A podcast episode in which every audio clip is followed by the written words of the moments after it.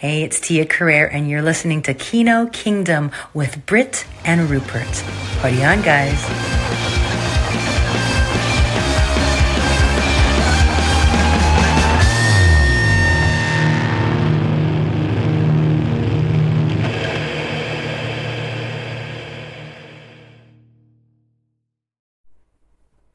Walter Brownsock lived in the town of Brinscombe, in that fabled triangulation between Northwick, Compton Bishop and Cocklake. Every Sunday the town would host an exotic market, so exotic that whenever any of the townsfolk referred to it, they actually did air quotes around the word. So Walter was busily scouring the foreign muck when he was beckoned by a Turkish trader by the name of Hachach Falafel. His hair was long and lank, his limbs spidery and crooked, his eyes as red as digitised blood from an Expendables movie. And if his face were any craggier, one might see Craig Fairbrass lodged in a crease. "Ah, salaam," he said, like the cartoon market trader at the start of Disney's Aladdin. They indulged in some back and forth, and after they put down the rope and stopped playing tug-of-war, they bartered. The store was an absolute bomb-sided tat, and the fact that every item was marked "Made in China" made Walter doubt the trader's ethnic credentials. But then he saw a mysterious item shrouded in brown paper. Falafel grinned and raised an eyebrow. "Ah, a gentleman of good taste," to which Walter replied, "and a gentleman of shallow wallet. Nothing at Brinscombe Exotic Market is worth £1,000. "But sir," Falafel said, his spindly fingers caressing the air between them, "this is a magic mirror." Walter thought for a moment. He did need a mirror. He hadn't actually seen himself since 1998, just after he'd finished watching Spoiler with Gary Daniels, and he'd glimpsed himself in the window, frowning at the lack of narrative coherency he'd just witnessed. "Can I see it?" he asked. "The mirror will show you all of your secrets," Falafel replied mysteriously. "Yes, but can I see it now?" Walter clarified, "before I spend $1,000 on a pane of reflective glass." "You will see all that is hidden," Falafel said, and he covered his eyes. This was Walter Brownsock's moment.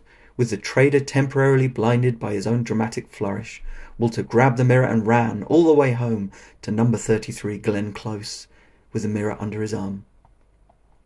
He placed the stolen mirror in the main bedroom, the bedroom where his mother had once died after choking on a bag of pork scratchings. If only she thought to open the bag first. Walter unveiled the so-called magic mirror, and it was indeed a mirror. And not even a free copy of Andrei Tarkovsky's Mirror on remastered Blu-ray from the Criterion Collection. But then he saw a figure in the mirror, sitting on the bed behind him. He gasped. It was Hachach Falafel himself. Walter turned his head. Falafel wasn't there. But when he looked back at the mirror, there he was, shrouded in his robes, still grinning with teeth that looked like a Colgate commercial featuring the mouth of Sauron. At this point, Walter started to sweat like Oliver Reed and Morrison as they were about to close the wine shutters. "Dishonesty brought you here," Falafel uttered darkly. "I knew you wouldn't pay for the mirror." "It's true, I didn't have the cash," Walter conceded. "The last time I carried physical money, it was a £1 coin, and with it I bought 10 double-sided multi-DVDs from the British Heart Foundation, most of them starring ex-wrestlers. 30 films in total, if we loosen the definition of what constitutes cinema." "Silence!" Falafel bellowed. "I look at you, looking at me, and I look back at you." "I can see that," said Walter. "But you cannot see yourself," Falafel countered. "You cannot see you, looking at me, looking at you, who cannot see her." Walter rubbed his eyes as if to force some absent logic into his brain. When he opened his eyes and saw the mirror again, the figure on the bed was suddenly his mother, his late mother, still bloated and dead and red-eyed and tongue-lolled, just as he found her, just before he'd fished the packet of pork scratchings from her throat. She spoke to Walter with the otherworldly voice of one speaking into a child's novelty microphone. "You killed me. You know you did. Tish and pish, mother. You drank 12 pints of Samuel Smith's nut brown ale and said you were hungrier than John Candy during Ramadan." To which his mother said, "You speak that which the truth regards as its opposing force." "Oh, you mean I'm lying?" "Yes," she said. That night, she went on, in the Brinscombe Conservative Club, where a talented local vocalist sang the greatest hits of Gene Pitney, I wanted scampi and chips. It was £6.75, but you would only lend me a fiver, so all I could afford was a pint, some dry-roasted peanuts, and pork scratchings. "Actually, Mother," Walter said, exasperated, "you said to me, 'I think I've already got a fiver in my purse,' so the fiver I lent you was in addition to the money I assumed you already had." "Silence!" his spectral mum suddenly shrieked, ghostly ectoplasmic tendrils crawling from her now-glowing eyes. "I will curse you," she promised, not unsinisterly. "I put it to you," Walter said firmly, "that you took my money and put it straight into the Who Wants to Be a Millionaire gambler, which meant that you were a fiver down by the time you got to the bar." Though the room was silent, in the mirror, the phantom had now risen, enraged from the bed, becoming a twisted mass of light, swirling around the room. And the maddened entity cried, "You will pay more than a fiver for your crimes." And with that she lunged towards Walter, bursting out of the magic mirror and blinding him in a flash of light. When Walter came to, he found himself on the floor of the bedroom with a headache worse than Michael Ironside at the end of David Cronenberg's Scanners. He rose, looked around. Everything was the same, yet different. Everything in the room was reversed. The bed was against the other wall. The writing on the Short Circuit 2 poster was backwards. He looked at the mirror. The bed and the poster and the whole room was suddenly correct. So, this was his curse, to spend the rest of his life looking through mirrored eyes. A life where every stop sign says Potts. Where he gets laughed at for forgetting his left and right. Where Mario runs away from the stupid princess. Where he endlessly puts recycling in the black bin. Where he's bumping into walls where once there was a door. Where written Arabic suddenly becomes naturally to him. And where he'd have to carry a makeup mirror just to read a takeaway menu. Walter Brownsock muttered to himself, "Fuck's sake." Hello one, hello all. Thank you for listening. This is Kino Kingdom and this is episode 80. And we have to begin this Halloween episode, Rupert, with a correction, actually. One of our listeners has contacted us and basically tutted. This is from Max, who says, a correction. You mentioned Chad McQueen without mentioning that he is most famous for being a gang member in Karate Kid, as well as being Steve McQueen's that one son, and also having a son called Steve McQueen, not that one as well. So I'm assuming that was when we talked about firepower. With Gary Daniels, with the mismatched names, so much mismatching in that film. So I love the way it put, like, oh, one of the guys in Karate Kid first before being Steve McQueen's son, as if in order of like interest. I remember, like, it wasn't Hunter S. Thompson. It was William S. Burroughs used like a cut and paste technique with his books. I think he did it with Naked Lunch, where he would cut up paragraphs and like reassemble them, so it's sort of all told out of order. And it's almost like that's what the casting director did with this. It's they lined up like the actor. Okay, so obviously Gary Daniels can be this one, and Altamoro can be this one, and then they just hacked it all up and like pushed them all together, and they said, right, "There we go. Yeah. Oh, we're casting Chad McQueen and asking him to do a Michael Madsen impression." And the lithe and flexible Gary Daniels will be called a hammer, and the bulky, muscular wrestler is going to be called the swordsman. Naturally.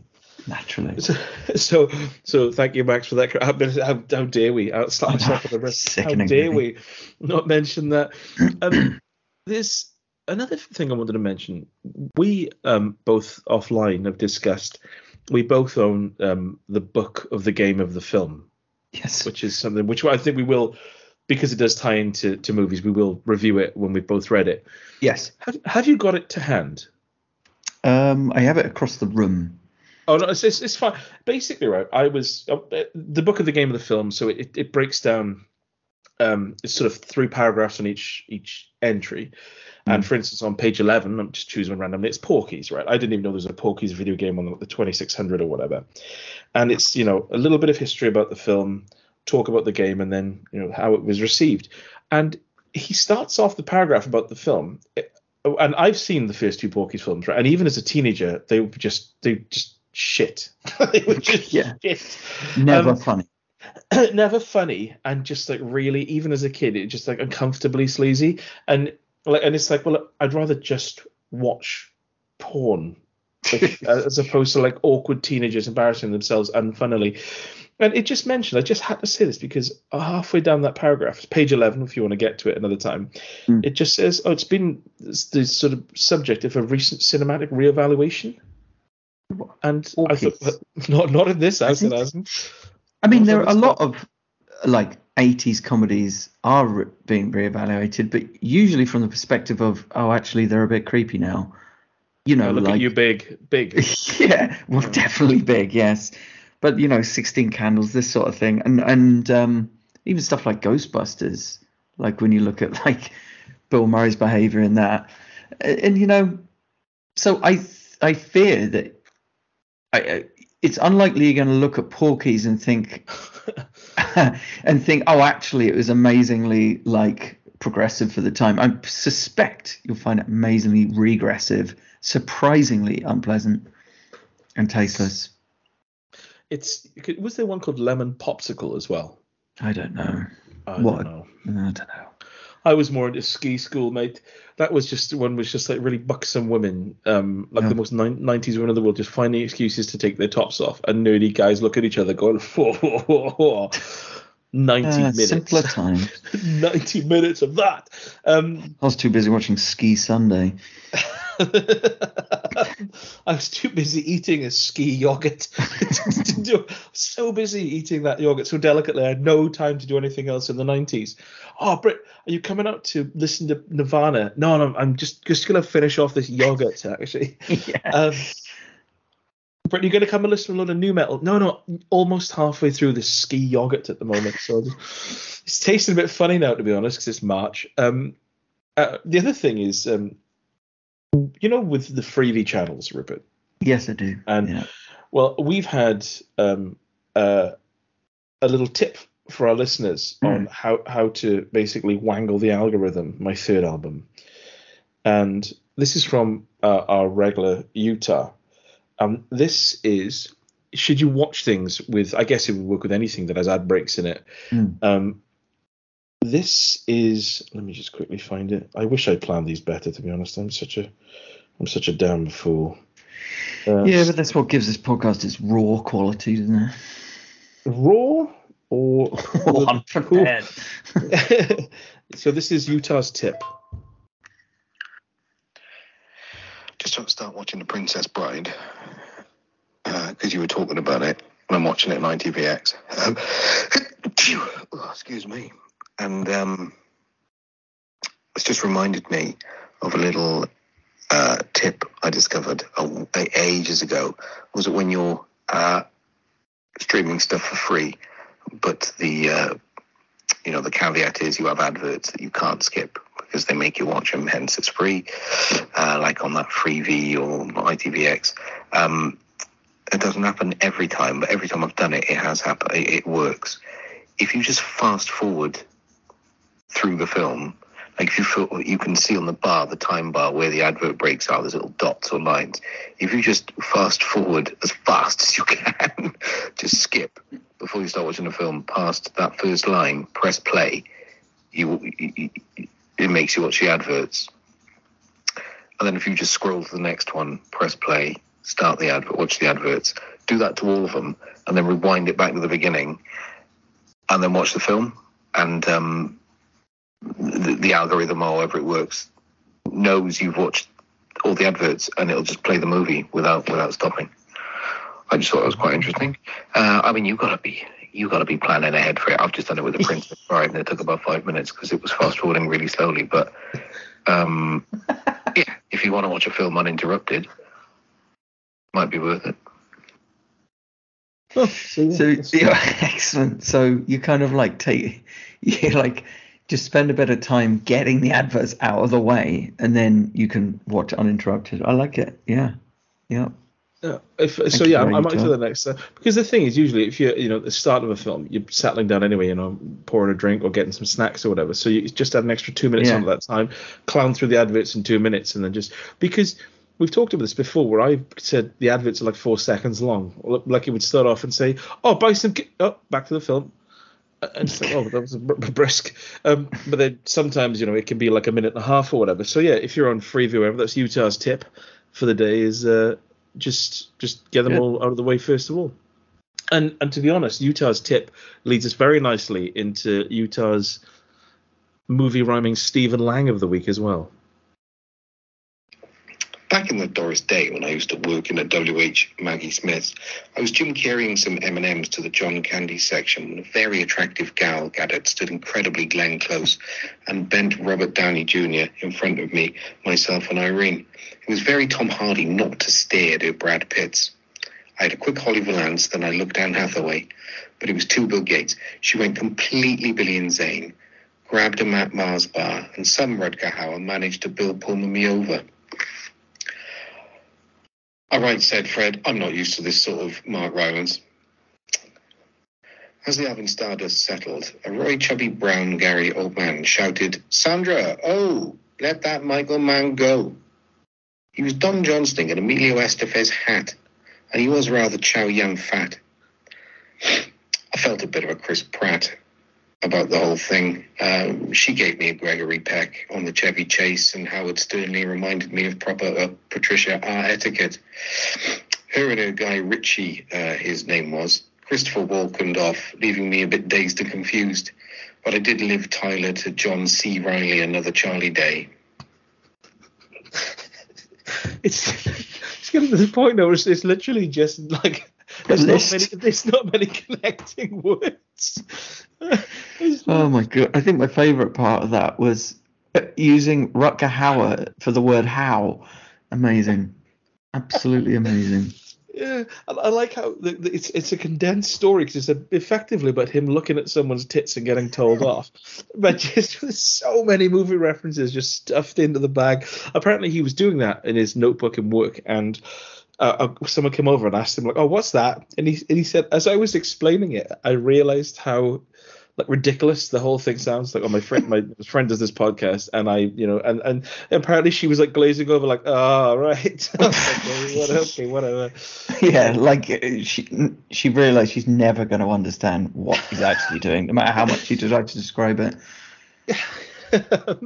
So thank you, Utah. Always a pleasure. And this leads us on because, people could be listening to this at any time, but this is actually our Halloween episode for 2023. And I believe, Rupert, that you and I have both watched pure horror this time. Only horror. Well, yeah. Yes. Some of them, I'm not quite sure it really qualifies, but yeah. Well, to be honest, the one or two I've watched that don't qualify were so horrifically bad that they are terrifying. And I just... wanted to say that there's a very real danger of this being a two-parter because I know that we tend to go bonkers around Halloween and watch a lot of horror films and really, really dive into them. So, but before we go into the actual movie reviews, I posted on our Twitter channel, I think, oh God, I've forgotten what it's at Kino Kingdom on Twitter. And you can email us at themenwhotalk@outlook.com. And this is, we asked our listeners the things that really got under their skin when it comes to horror films. So not like just someone like being eaten, just something specific to you that you think, all right, here we go. This is lovely, isn't it? And we had some really interesting ones. So do you want to do mine and yours first before we move on to the listeners? Would it make sense to do it that way? I think we should have the listeners first. I think they should. Okay. We should hear the voice of the people. Oh, fair enough then. We'll talk about this afterwards because I dislike it when you disagree with anything I do or say. Transval said elongated smiles, animated violence, and this was really interesting. Ironic comeuppance kind of goes through him a bit. So stuff like in Wishmaster or Leprechaun, and he said here, like I you have to explain this to me. Game of Thrones melted crown. You probably understand that reference more than I do. I think it's also where someone, like the molten metal is poured on someone's head. Yeah, like he wants the crown and he gets it, but in like an ironic way that obviously I assume if it doesn't kill him, he at least has two new Refen plus afterwards. But yeah, the leprechaun, like the example I had is, you know, where Warwick Davis is talking to someone and the guy's like, I want money. And he's like, oh, so I'm dealing with a greedy man. He's like, oh yeah, I'm so greedy. Give me everything. Give me a pot of gold. And he puts it inside him, if you remember. Yeah. And it like grows inside him and then it bursts. So like, that kind of ironic comeuppance really makes him feel uncomfortable. And animated violence, even in cartoons with stuff like Happy Tree Friends, or apparently even like cartoon violence and things like American Dad with his blood, just makes him feel really queasy for some reason. There's probably some sort of childhood trauma that I couldn't be bothered getting into. But yeah, to be honest. And I'm with him on the elongated smiles. There's a really good short horror called, I think it's just called like Smiling Man, and it's just a bloke smiling and running down the street. But quite frankly, that's all I needed to see. So that was Transvaals. Excellent. Lee has said, Rupert and Britt, regarding the latest KK and things in horror films that are rank, I despise mirror jump scares. Yes, and the needle thing. Yes. The needle thing, I'm still disturbed by the bit in The Fly 2 where the needle snaps off in his arm and blood shoots out of it. It's The Fly 2 with Eric Stoltz. It is, yeah. I feel like I saw that a very long time ago. It's not terrible, but it's not great either. Well, the mirror jump scares, this sort of despising of the mirror jump scares is interesting, because I'm assuming that's when, I mean, it happens in every film, I think even in every romantic comedy, where someone looks in a mirror and then they shut it, and then I've got to the point with that. It's such a sort of, is it a trope, I guess? Yeah. Yes. It becomes almost muted because it's so tropey. Yeah. I think that, I was going to say that I find it when that happens, when that sort of shot comes in and they go to the medicine cabinet, I actually enjoy thinking, oh, is there or isn't there? And I kind of don't care either way, but I almost enjoy it because it's in so many films that I find it oddly comforting, if you know what I mean. So I that really doesn't bother me, but the needles, so I remember like this. A warm blanket for you. Yeah. Abject fear for our listener. What a lovely cozy hug. Lovely emotional. For me, it's quite often I like open and shut my medicine cabinet, just saying yes. But every now and again, having a cardboard cutout of Rutger Hauer popping up behind me at random intervals, so I'm scared or no, I'm not. With the needle thing, I remember watching The Exorcist for the first time when I was quite young, and the two bits that I remember terrified me the most were the flash, the kind of subliminal image of the demon during like the flashing sequence. Yes, yeah. That I didn't like that at all. And also, again, when they used to do X-rays by injecting you with something, and they take the needle out, or they inject something, and as they take it out to put the other needle in, there's like a really thin of blood. And I remember thinking, oh, and it just made me feel sick, and I didn't realize I had a problem with it until then. Same as in Pulp Fiction, when the blood mixes with the drugs and it sort of clouds up before they gets injected back in. It's like, oh, that's not clean, that's not good for you, that's not going to be nice. So yeah, I struggle with that as well, Lee. Max says, as for actual rankness, most of the body horror in The Fly, particularly the nails coming off. Ooh, yeah. Some of these I don't know about, so you'll have to indulge me. The torture in Audition, and then he's put in brackets piano wire. That doesn't sound good. The meat hooks in Texas Chainsaw Massacre. That don't know that. Or the sound the girl makes in Ju-on. The sound the girl makes is like a crackling, like a, isn't it? Yeah. What was the Texas Chainsaw Massacre one? Meat hooks. Oh right, yeah, meat hooks, yeah. Oh, is that just like plonking people on meat hooks and like, oh, yeah, I'll be back later and you'll be on my sandwich. Yeah, it's really well done in the original Texas Chainsaw Massacre, because there's a part where he just kind of like idly lifts this girl up and just puts her on this meat hook, and it's really cleverly done. They must have had like some sort of brace or something on her back, but it looks, he just, in a single shot, he just lifts her up and just puts her on the meat hook, and she just hangs there. And it's just really well done for the time. And I just thought, yeah, that's disgusting. Is she dead when he hangs her up? She's having a rough time. No, she's not dead. That's what's really horrible about it. Is that the scene that I got a feeling I must have watched it a very long time ago, where, because I remember seeing one such thing like this where someone gets put up on a meter and they're kind of coming round and they're like, what's happening? And then they get plonked on it, and it's like, it's not even pain, it's like beyond pain, it's pure like shock, like, whoa, I didn't expect that. And then they scream, obviously. But yeah, that was the bit that got me, was like the sort of shock. Imagine coming round and being plonked on a meat hook back first. No, you'd think that. Yeah. You text, is it because in the next scene, doesn't it? You see her reach for her phone and she types a message to her boss saying, "I'm going to be late for work." Going back to the mirror thing, I just remembered one of my favourite mirror scares, and it was an unusual one. It was in the Stephen King adaptation, Dolores Claiborne, which wasn't a particularly great film, but there's one really cool Stephen King adaptation's really horrible. No, you wouldn't believe it. Mid-90s Stephen King adaptation, not that good. Weird. But there's a scene in that where someone looks in a mirror and they are looking at themselves from behind. So it's really odd. It's really disorientating. I remember thinking, "Ooh, that's strange." So they kind of like stand in front of the mirror and they're looking at the back of themselves. It's sort of like, I think the reason why it freaked me out was because it's like completely not what a mirror is meant to do.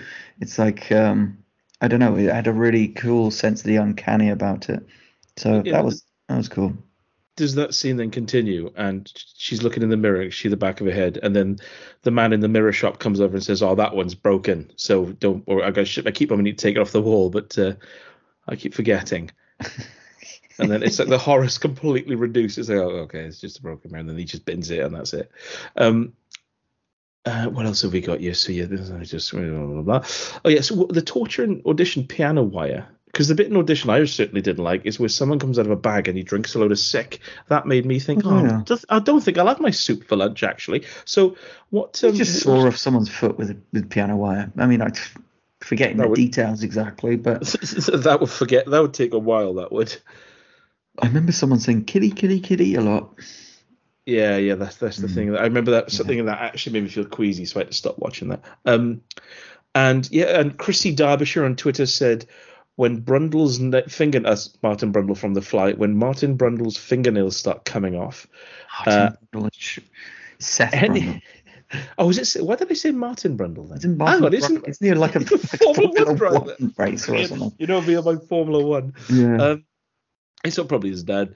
Any instance of Achilles tendons being severed? Oh, that happens in Pet Sematary, doesn't it? To Fred Gwynne, I think. He doesn't like that at all. Yeah, he's like, "Ouchie!" Really smarted. Because the child hacks his Achilles and he screams and falls to the floor, and then he reaches up, and then the little boy comes around and says, "I assume you're trying to get to these," and he's holding up a packet of Anodin Extra. And this one, again, you'll have to enlighten me, the Midsummer cliff scene. Oh, yeah. That was harsh, yes. So, it's part of the sacrifice, because they get sacrificed once they hit a certain age. Well, they start singing the Elton John song. Wow. They just take them to the top of this cliff and just push them off. And they just smash on a rock below. But it's all done just completely in frame. And he falls off, he's embracing his death, and just his head just smashes on the bottom. That's an unpleasant film.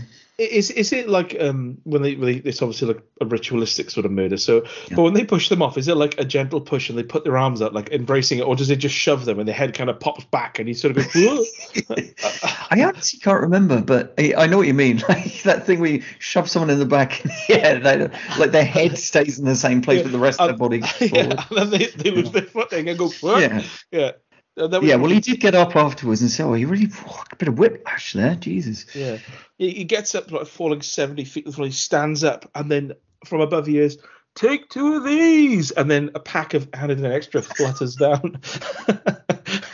Yeah, he's reaching up, and it's just like the Anodin Extra is really light in the wind because there's a few missing, so it's just like, oh no, he's like trying to catch it, but it's just. fluttering away. Careful, there's only two left. That's why they've got no heft. Yeah.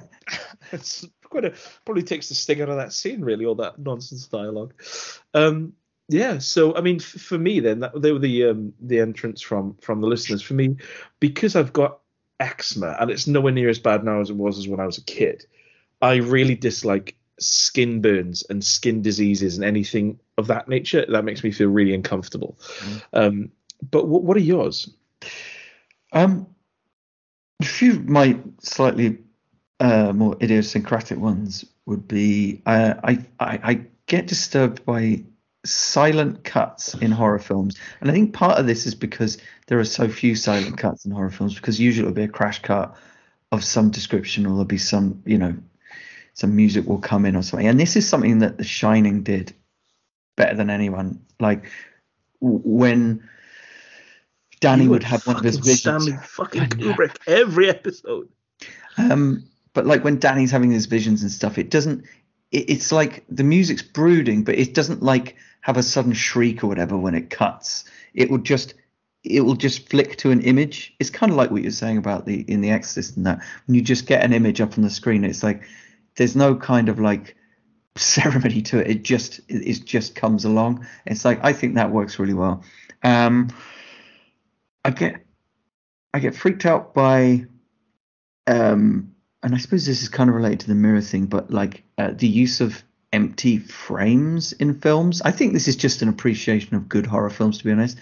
This is just an excuse to talk about good horror directors, because John Carpenter's amazing at this, and he does it so well, particularly in Halloween, the original Halloween.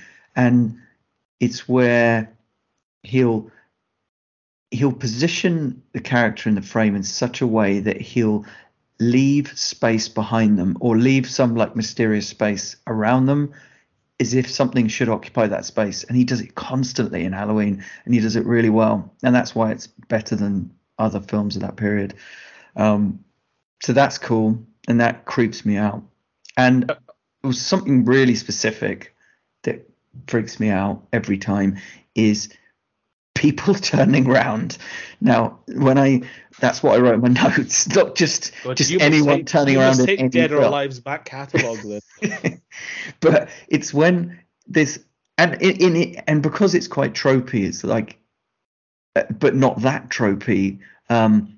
It still creeps me out. So, like an example would be at the start of the Tommyknockers, right? There's nothing particularly good or scary about the Tommyknockers in general, but the very first scene has someone, like, you see it from their perspective walking through the woods, and there's a woman like sitting on the ground facing away, and it's going towards her, and you know she's going to turn around. And there's going to be something buzzing there, so you're just kind of like waiting, yes, and then she turns around, and there's something horrible about her face, and that still, even though that's really tropey, I just think I like the way that it's like, okay, it's not like a jump scare, but it has that, it's kind of like that dreadful feeling that you're going to get freaked out by something, and there's nothing you can kind of do about it. You're just kind of like relentlessly going towards this inevitable scare. So it reminds me of a similar sort of thing to that is in Creepshow. I think it's the first Creepshow where, I don't remember, that prostitute turns up to like a house, and then there's a guy there who's sort of, she's gonna supposedly have sex with, and then she gets on top of him and smothers him with a pillow, and then she's sort of just ransacking the house after she's killed him, and she's just like sort of going through the stuff, and she opens the cupboard, and the family who actually live in the house are dead, so you know he's a killer as well. And then she sort of turns around and really slowly lifts the pillow off his face, and yes, there's a load of teeth and an elongated smile, and he's just staring at her really silently with yellow eyes. That, even talking about it, is giving me goosebumps. I remember watching that and thinking, oh my God, I am not going to sleep soundly tonight. The whole thing about, like, in the forest, though, the walking towards an inevitable, because I think that happens in, like, what's that really gentle, is it The Others or The Hours with Nicole Kidman? The Others is a horror film with Nicole Kidman. The Hours. Yeah. is not a horror film. It must be the others then. It just, yeah, in that, like, a child turns around. The thing is with the whole thing, if I was walking through a forest, I was like taking my dog Nora Batty for a walk, and then I was like walking through the forest and I saw like someone like hunched over in a log and they slowly turned around. I said, "Are you a minger? Are you a minger? If you are, you can face that way while I go over here. Only turn round if you're a burner or at least a mid-ranger." Oh, one of my favourite turnaround scares is in Cape Fear. I don't know how recently you saw that, but it's the bit where where they're kind of like, they're expecting him, Robert De Niro's character, to come to the house, and but they've kind of defended all the doors and stuff like that, so there's no way he can get in. But of course, the way he gets in is by dressing as the female, like Hispanic maid, and you kind of see her walking around like in the background, and it's like completely normal, and you have absolutely no idea who it is. And then suddenly she just turns around and it's Robert De Niro, and he's got like, he's wearing like face paint and stuff, and it's just his face, and then he just instantly murders a guy with piano wire. And it's like, that was quite surprising. That was a surprising scare. Going back to your comments as well about with John Carpenter with Something in the Frame, I think for me, which I think is the title of a Nirvana song as well, the last track of Nevermind, is that when in horror films, when it cuts to either what someone can see or to like a still frame, and you know there's something in it that's going to move, or it's like I like it in films where your eyes aren't directed where to look. Yes. You know, where it's like you're thinking, oh, what's going to happen? And then something will move that you didn't notice. And there's a really good one in, it's one of the many Conjurings or whatever, where there's someone on top of a wardrobe. Oh, yeah. And he backs out of the things and then turns around, and it's already turns around and they start to move. You see there's someone up there, and it's that kind of thing I like a lot. I find that really creepy. Again, it's like stillness and silence. Yeah, it's something about the names of my fists, actually. But it's like, I think it's why we often criticize jump scares, because jump scares can be good and they can work, but there's something which stays with you when it's not a jump scare, because it's not startling as such. It just kind of like chills you. And there's a good one in, a bit like the wardrobe scene in Conjuring. There's a good one in, I think it's I can't remember which. If it's Twin Peaks, the movie, or whether it was Fire Walk with Me. Anyway, one of the movies, Twin Peaks, and it was where she is remembering walking into Laura Palmer's room after she's died. The mother is remembers walking to the room where after her daughter's died, and it's an empty room, obviously an empty bedroom. But as she's remembering it, her kind of, it's a point of view shot, and it casts across the bed. And then suddenly you see, just like crouched behind the bed, is Bob, the kind of devil incarnate guy, just crouched behind the bed, staring out between the bars. That was a frightening scene. But again, not a jump scare. It's something where your eyes are drawn somewhere within the frame. And it's the quality of the filmmaking and the editing and the direction which is...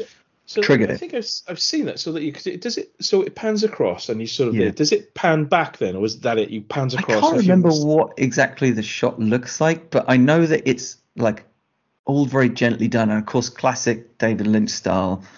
There's no music. I don't think. I think it's just like a kind of low rumbling to make you feel uncomfortable. Of course. Mm. Anyway, not rumbling, make you think you need some Imodium. So thank you everyone who responded. Always much appreciated. Good talking points. And if you've got any more, like I said, this will probably be a two-parter. So this will go up, and feel free to email us at themenwhotalk@outlook.com or follow us on Twitter at Kino Kingdom, and that's K-I-N-O. Well, you know how to spell it. You're looking at it on your bloody phone. So yeah, you dullards. So. Idiots. Yeah, so what a bunch of dickheads. So let's move on to the movie reviews, which is the meat and potatoes of the podcast, but never the veg. The veg is everything else. We've talked about the veg. Now it's time to talk about the steak, and this time it's a blue steak with blood hoofing out of it because it's Halloween. Yes. In fact, it's not even cooked. It's just a cow that we're eating ravenously, cannibalistically, because it's Halloween. Because we're werewolves. Waiting to Turn, part one. So you've probably got, how many have I got? Again, I'm happy for this to be split over two episodes. I've got 1, 2, 3, 4, 5, 6, 7 and a TMT. So, oh, actually 9. So yeah, what how many have you got? I've got 7 on my list here. I don't think we're going to get through everything, are we? But, you know, no. Okay. Do you want to launch us off into the stratosphere, my sweet? Sure thing. I'll start with a high. I'll talk about Humanoids of the Deep, aka Monster, not that one, which is on Freevee at the moment. Watched all the adverts, mind. So this is a 1980 monster movie starring Doug McClure, and it's a bit of a grubby little creature feature, I'd say. It's this small coastal town. It's besieged by these swamp thing like monsters that emerge from the sea, and they murder the dudes and rape the women. I mean, you get the usual bickering between the local residents. You get the out of town scientists who's there to provide exposition. You get nubile teens being picked off while they're feeling each other up. The usual stuff. And as always, Doug McClure, steady and authoritative and without any discernible charisma, as per usual. There's some decent gore makeup by Rob Bottin, who, of course, went on to work on The Thing, I believe. Good. I mean, the monsters are very seaweedy, although they got these overlong arms, which look ridiculous. It goes to show that it doesn't matter how high quality the makeup effects are if the design is crap, and there is a certain intensity to the sheer aggressiveness of the monsters, because they don't creep around, they just come out of the sea and attack people. They don't mess around. There's no skulking. I think the sexual element to this film is needlessly lurid, and apparently it was insisted upon by the producer Roger Corman, of course. And it does sometimes feel like the film's tension is built around when the next hot teen is going to get their kit off, rather than the anticipation of violence. But on the plus side, it's very short. It's like 80 minutes tops, very fast moving. There are loads of attacks, and it's lit well enough and edited well enough that you can see what's going on. So that's a bonus. And the music is average. That's quite fundamental, really, isn't it? Yeah, just seeing so what's something that the people who made The Dark didn't listen to, because I got about 3 minutes in and thought I cannot hear or see anything. I have to turn this off. I think, and I don't think it's really something which, in editing terms, I don't think it's something that really affects films of this period anyway. I don't know. I think it was really the 90s when they suddenly started doing like really ridiculous, stylized, flashy, fast cutting to represent stuff happening, which meant you couldn't tell what was going on. I Look at You, Bats, with Lou Donald Phillips, which I'll talk about next week. Yes, the music, yes, above average. It's an early James Horner score, not as good as his work on Wolfen, of course, or Aliens, but it's pretty good. It's got none of the atmosphere or tension or folklore of John Carpenter's The Fog. And it doesn't have any of the like sly humor of the early like Joe Dante stuff, you know, like Piranha or something like that. And in fact, Joe Dante was offered this film and he said no correctly. So I'd say the film, it certainly provides what Roger Corman was looking for, which is boobs and gore. So if you're looking for that, then look no further. But if you're looking for like competent acting or interesting characterization or plot surprises or any originality, then look elsewhere. It is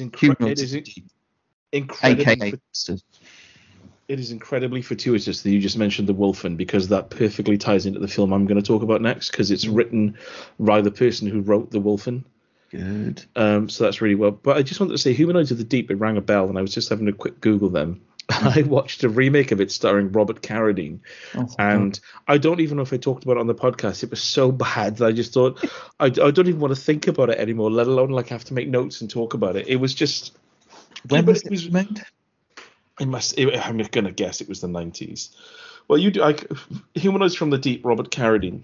Okay. I'm guessing it seemed like a late 90s one. I'd say like 99 or something, because it was just a dismal, low budget film where nothing happens. You know, they live on a dock and these things come out and kidnap people, but it's really like soft and there's no edge to it at all. It was a terrible film. 96. Oh, yeah, I thought it would be like mid to late 90s. That's, well, yeah, little bonus review. Don't watch that because it was crap. Yeah. So, yeah. So you mentioned Wolf in there, which was the novel that the film with Albert Finney from 1981 was based on, was written by Whitley Strieber. Mm. And I watched, and I don't know if you've ever seen this. I've never heard of it. And I randomly put it on one night when Faye was out and my son happened to go to bed bizarrely early. So I watched Communion with Christopher Walken. Have you seen this? No. This was a really bizarre film because Whitley Strieber completely renounced the film because he said it's just not based on any of his writing, and it was panned at the time, just completely panned. But I will recommend it because Christopher Walken it's such a wonderfully bizarre performance. So it's set in the 80s in New York, and just looking at this, Whitley Strieber, so it's the author's name, Christopher Walken, lives in Manhattan, and they have this holiday home, and they get their I think it's like a. He's their Romanian friend and his young wife, and they get in the car and they drive out there. And the first night they're there, they basically have an alien experience, like some sort of abduction, and they all see this light. Mm. But then Chris Walken kind of gets taken outside by it, and everyone else stays in this cabin. And when they come back the next day, they all deal with it differently. So this is the first 10 minutes of the film. Like the son is like, what happened last night? And puts it down to, as kids do, kind of dismisses it as a weird dream. The mother doesn't remember it. Chris Walken's really affected by it. The Romanian guy is deeply spiritual, and he just demands to just be taken back to the city. And we pretty much don't see him for the rest of the film because he just refuses to even acknowledge what happened. And the plot then centers on Christopher Walken's kind of descent in not into madness. And that's the brilliant thing. It's going to be quite a hard thing to explain. The film itself is just quite sort of boxy, if that makes sense. Like it moves from place to place, and he goes to hypnotherapists and he goes to therapy. But what I found really, really interesting, and I couldn't look away from, is he captures it melodramatically perfectly, like a man, like a kind of slightly kooky man anyway. Like when we see him record how he preps his how he like writes, is he like films himself and he dresses up as the characters, and he's wandering around sort of talking to himself and monologuing. And he really like beats him up if he doesn't come up with anything that day. So, and he's got quite a weird sort of temperament. So he's just a bit of a kooky bloke anyway. But he kind of refuses to, like, no one in the film ever says the word aliens. And it's just what was amazing is this scene after scene of him trying to come to terms with it because it keeps happening, and explain it to his wife, and without, it's like he, every time someone says to him, so like, why are you not sleeping? Why is this huge personality change? What's wrong? And like it's almost like he's been raped, and he keeps on saying, well, these and it's like it's brilliant because he it's so like he's refusing to believe what's happened to him because he knows how ridiculous it sounds. And when he finally blurts out to his therapist, you're almost like, oh my god, thank god you've told someone. and then even his therapist is like, oh, I'm going to bring your wife in now and I want you to tell her. And he's like, okay. And then she comes in and sits down next to him in this 80s therapist office, and he's like rolling his sleeves up, and he's like, right, okay. And then the therapist is like, well, tell her about the rectal probing. And I thought, what an opening line. So immediately, and he's like, oh, I don't want to do this. And then he gets taken to like a group of people who have also been abducted, and they've kind of embraced it, and they feel like they've been visited and chosen and stuff. And it's just this really bizarre setup of him as like a sort of real like New York family man, just trying to come to terms with basically being like physically violated in this situation. He feels that he can't express himself in, refuses to believe, but knows is happening. And it's like a really oddly complex setup for him and his reaction makes the film worth watching. I really enjoyed it. Purely it sounds like quite an interesting study about trauma, really, character study. He really comes across as almost like a rape victim, and it's like I said, the fact that and in all fairness, it's not spoilerish, but when you see the aliens, it's one of those things that when it cuts to him being abducted, you can read it however you want. I just assumed in the world of the film it was happening because it made it more interesting in the film. The aliens just look shit. They just look like toys, effectively. And what's happening to him is like silly, but it's him. It's him and his reactions to things. It's absolutely fantastic. And it's on Amazon Prime if you fancy it. And I think everyone should watch it. Communion, 1989, Christopher Walken. Yeah, it was a good period for him. King of New York was that 1990? The next year, King of New York. Yeah. Oh yes, I made a single note beyond what I just kind of freewheeled off. Then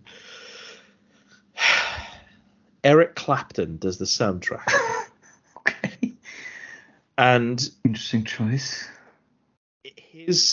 It's the laziest soundtrack I've ever encountered. So as someone who plays guitar, and I'm sure people who listen to us play guitar, if someone says, oh, can you do a soundtrack for a film? And you say, yes, it's obviously going to be guitar based.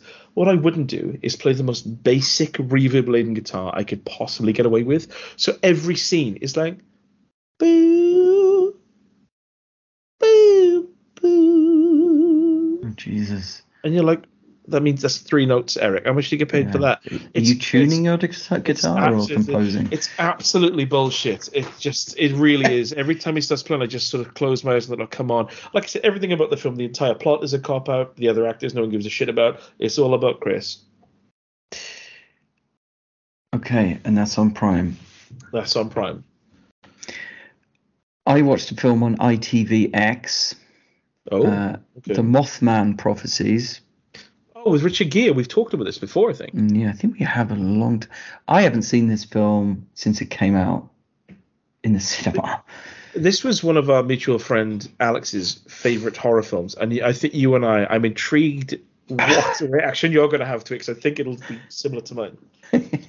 So Richard Gere plays a star journalist, happy marriage. But one night his life is ruined when he and his wife were involved in a car crash. And she dies, but not before implying that she saw something before the crash, some kind of Babadook-like shadowy winged figure. A couple of years later, Gere is trying to put his life back together.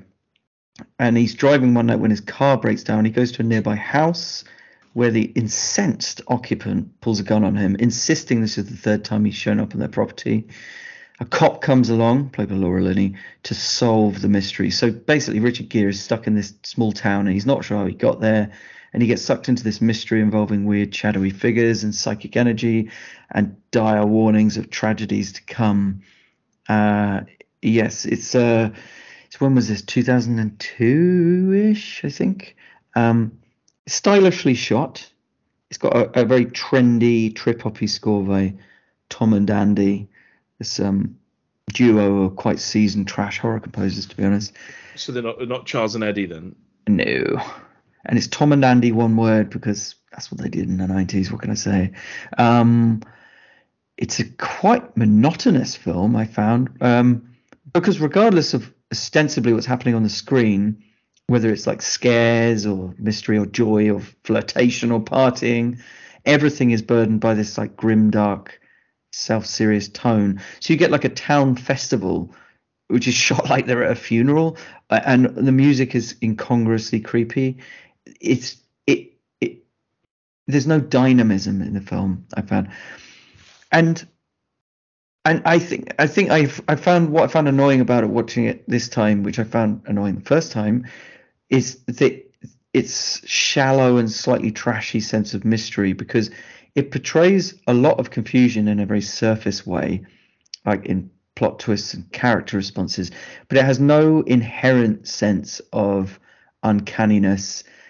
I mean, we've already talked about like The Shining and David Lynch and how films like that could, they can make you feel discomforted or uneasy. But this is a horror movie it's like almost like a horror movie for like true crime fans or something. It's like it's for people who don't really want a rational explanation of anything. There's no ambiguity in Gear's character to suggest that he might be going bonkers. There's no uncanniness there.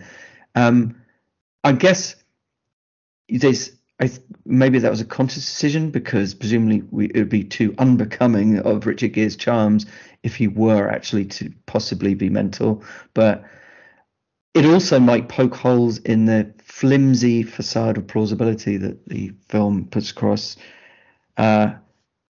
It's supposedly based on true events in multiple quotation marks. But, you know, there are bits where... It says based on true events, but there's like a scene where he'll like the phone rings and he rips the cord out of the wall and it just keeps on ringing. And I was thinking, well, that didn't happen, did it? But it's more than that. It's like this tediously contrived mystery script where Richard Gere he's obviously like a journalist. So he'll go up to someone and ask a question like, oh, what do you know? And the other character will say something like, we're not allowed to know. And then the scene ends and it's like, well, wait there, there's more to this, surely. Like he'd just ask him another question. Well, what does that mean? What do you mean we're not allowed to know? Why can't exactly we know? That would be my next question. Yeah. What can't we know perhaps? Or even can you at least speculate on what we know? What? I found it quite boring. Like it's really a series of interviews with people describing how they saw bright lights or their ears started bleeding or they got a headache. And it's not like Gere is incredulous. He just inhales everything they say. Like he's driven toward a supernatural explanation rather than a logical one. So you don't even have that basic conflict. And everyone he speaks to seems to either be a complete crank or willfully gullible. So basically, your whole enjoyment of the film rests on your level of belief going into it, because no one in the film is going to like speak logically or rationally anyway. There is quite an impressive climactic scene involving a bridge collapse, but it also highlights the stupidity of the movie's premise, because there's this whole prophecy about something terrible happening with a local factory, right? But the terrible thing that happens involves a bridge, which is not a factory. I mean, it's near the factory, but it's not the factory. So that's not what the prophecy said, is it? And then at the very end, it says the cause of this bridge collapse, according to the film, was never determined, it said. But I looked this up, and according to a local newspaper from the time, from 1976, official investigations in 1971 determined it was caused by stress corrosion cracking in a suspension chain. So there you go. There's your explanation. Which is what you would assume, wasn't it? It's obviously the age of the bridge. So you'd think that a journalist would, you know, probably going to work that out. You're just from that tiny bit of research, you're a better journalist than Richard Gere in this film. Yeah, I thought it was quite boring and just crap, really. But it felt great to me. Yeah, a very great film, because I remember my sense of watching it. Sorry, go on, finish what you were saying. I don't know if to. No, I think we're probably going to end up saying the same thing. But yeah, I found it boring and trashy in a way that was far more weighted towards, like, I keep thinking true crime. I mean, it's not really a true crime. It's more of a mystery thing, but it has that same quality of like one of these trashy documentaries you get on Netflix where it's like something weird has happened. And because there's no like definitive explanation for it, it's like you don't, like, you're watching it and it's clear that you don't really want there to be a rational explanation, because that would just ruin the kind of mystery of it. And it's the same here, really. It's like, well, but which is fine if there is a genuine mystery, but there is no mystery here. It's just this guy is traumatized and then a bridge collapse has got nothing to do with anything supernatural whatsoever. But yet the film is determined to. It exists in the same part of my mind as the number 23 with Jim Carrey, where it's like, you know, this thing exists and that's it, and then the whole film just pushes towards, like you say, really vague comments and utterances that are just never like followed up on, and then something happens and it's like, oh, this is all a mystery, isn't it? And like everyone they're speaking to, all the characters are just kind of in on it, and no one's actually looking for a rational answer. It just seems silly to me. The film, like I said, it just felt very grey to me, and I remember watching it, and because Alex likes it so much, I mean, I don't know what his view is now, because this came out in like 2002 or something. Yeah, but I remember watching it with him and like wanting to enjoy it more or see something that he saw in it. But like you see, he's a big true crime fan. So watching it, it's like, well, this is a lot of bollocks, isn't it? It's not going to be something like Zodiac where it's completely split down the middle. And it's like, well, you know, make up your own mind. Here's a load of very detailed research that you can, and even if you don't get your answer from the film, you can spiral off and look into it yourself, and it becomes a multimedia thing. It's just like a really flat film that has no answers, and then kind of at the end says, oh, you know, well, that was mysterious, wasn't it? And you're like, well, it might have been mysterious for you, but it was also shit, wasn't it? Yeah, it was also not mysterious, because actually it's got a completely rational explanation. But it's that trashy sense of mystery combined with the lack of ambiguity in the Richard Gere character, which means that's why it's boring. Because if it had been a case of, right, well, you know, there's some ambiguity that he could actually just be going completely nuts and actually just is deeply traumatized, then okay, I could get on board with that because it'd be understandable. But there isn't any of that. He's just a kind of like, he's almost like just a bit of a swashbuckling hero, really. So yeah, Mothman Prophecies, crap. I watched The Conjuring, The Devil Made Me Do It from 2021. And this is a TMT, this is a 2-minute trashing, because I fancy Vera Farmiga, and even more, I fancy Patrick Wilson. # Space Station 76. And I said, I don't think we've seen this, because this is like 2021. So it was on Netflix and we checked it on. And I just completely, I don't know if you remember, I think it may have been this time last year this time last year or the year before. I watched a lot of, you know, The Conjuring. What's the other one? There was The Conjuring. There's the Sinister. Sinister. Malevolent. Was it? Yeah. No, what was the one with that really soft Ron Livingston in it? With the witch, all those films that everyone mixes up in their minds, basically. Because they got the Blumhouse cycle. The Blumhouse stuff, right? And by the way, out of all those, Sinister's clearly the absolute best with the worst sequel. Sinister, best soundtrack, but it's the best of the last, well, it's 2012, so the last 15 years now of horror films, of this oeuvre. But The Conjuring, The Devil Made Me Do It, I remember it, like, kind of enjoying The Conjuring, and then I can't remember The Conjuring 2 because they all bleed together in my mind. But I watched this and I thought, like, I know they've got Annabelle and all this stuff, but this for me was just, I don't even really want to go into it. It's, you know, demonologists, Ed and Lorraine Warren, and again, their entire life is a load of bollocks, and everything they ever do or say is a load of bollocks, and it does that whole thing of, we're kind of like the Mothman Prophecies, where it presents everything as like, oh, is this supernatural? And you're like, well, the problem is, like with Communion, right? I do not believe in alien abductions, right? I don't really, that's not my thing. So if a film is entirely based on that and presenting it as real, and the film itself isn't very good, there's nothing interesting for someone like me to grab hold of, apart from Christopher Walken's acting. But then, with this, when it's saying, oh, this was the first murder trial where demonic possession is claimed as defense, and it's like, well, but if you don't believe in demonic possession, the film has to be interesting in other areas to maintain the interest of those who just don't completely dive into demonology. And this film takes that whole sort of stance of, you know, yes, the existence of the supernatural is real, but puts it forward in like a really kind of forensic way, but through the medium of a really stock average horror film with just filled with just the most pedestrian plot twists.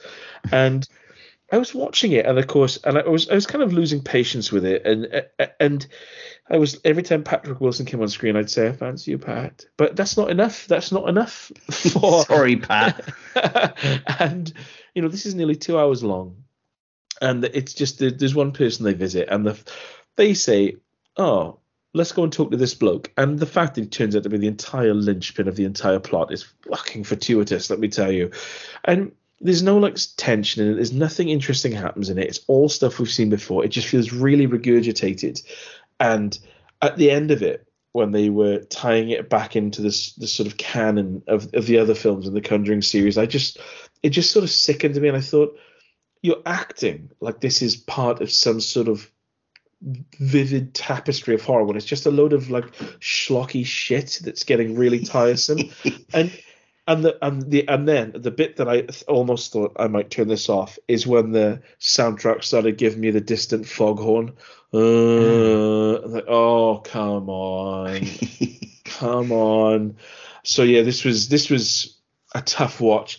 And when it finished, I remember when I watch films with Faye and we have our food and we watch the film, and when it finishes, she'll just like sort of go and look at her phone if it's bad, and I'll stand up to turn everything off, and I'll just say the same thing every time, and that thing is, that wasn't very good. And that's what this kind of pulled out. That must be a common refrain in your household.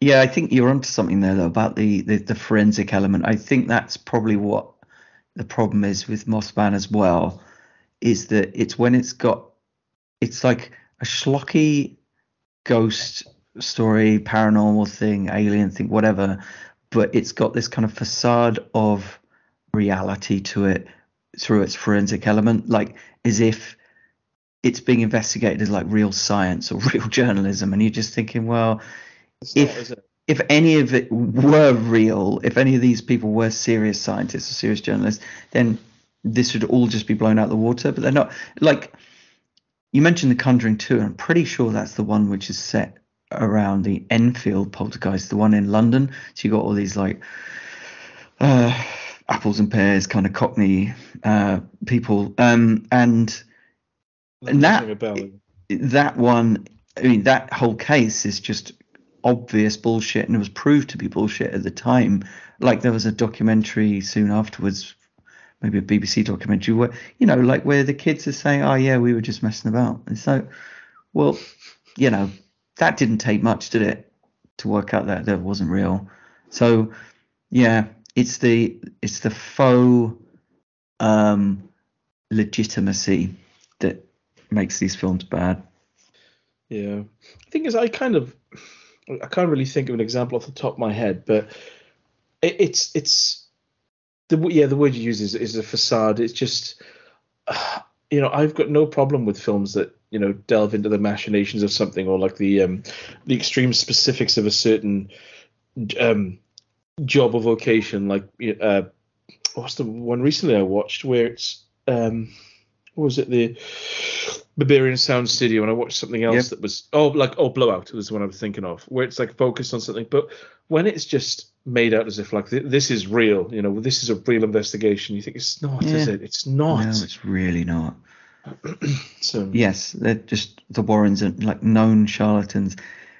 Okay, well, I'll move on to something a bit better then. Where is The Conjuring? The Devil Where's Prada? What was it called? The Devil Can Fuck Off. That is on Netflix. Right. It would be so funny if someone went through like a whole ritual to like summon the devil, and they're like, "Come to me, my dark lord," and then he like in a puff of smoke appears in front of them, and he's like, "I am here. What do you command of me?" And they say, "Right, just fuck off, mate. Just fuck off." And he's like, "Oh, edgy, I like it." And then it's like, "Why did you bother in the first place calling me, really, when you think about it?" So I could tell you to fuck off.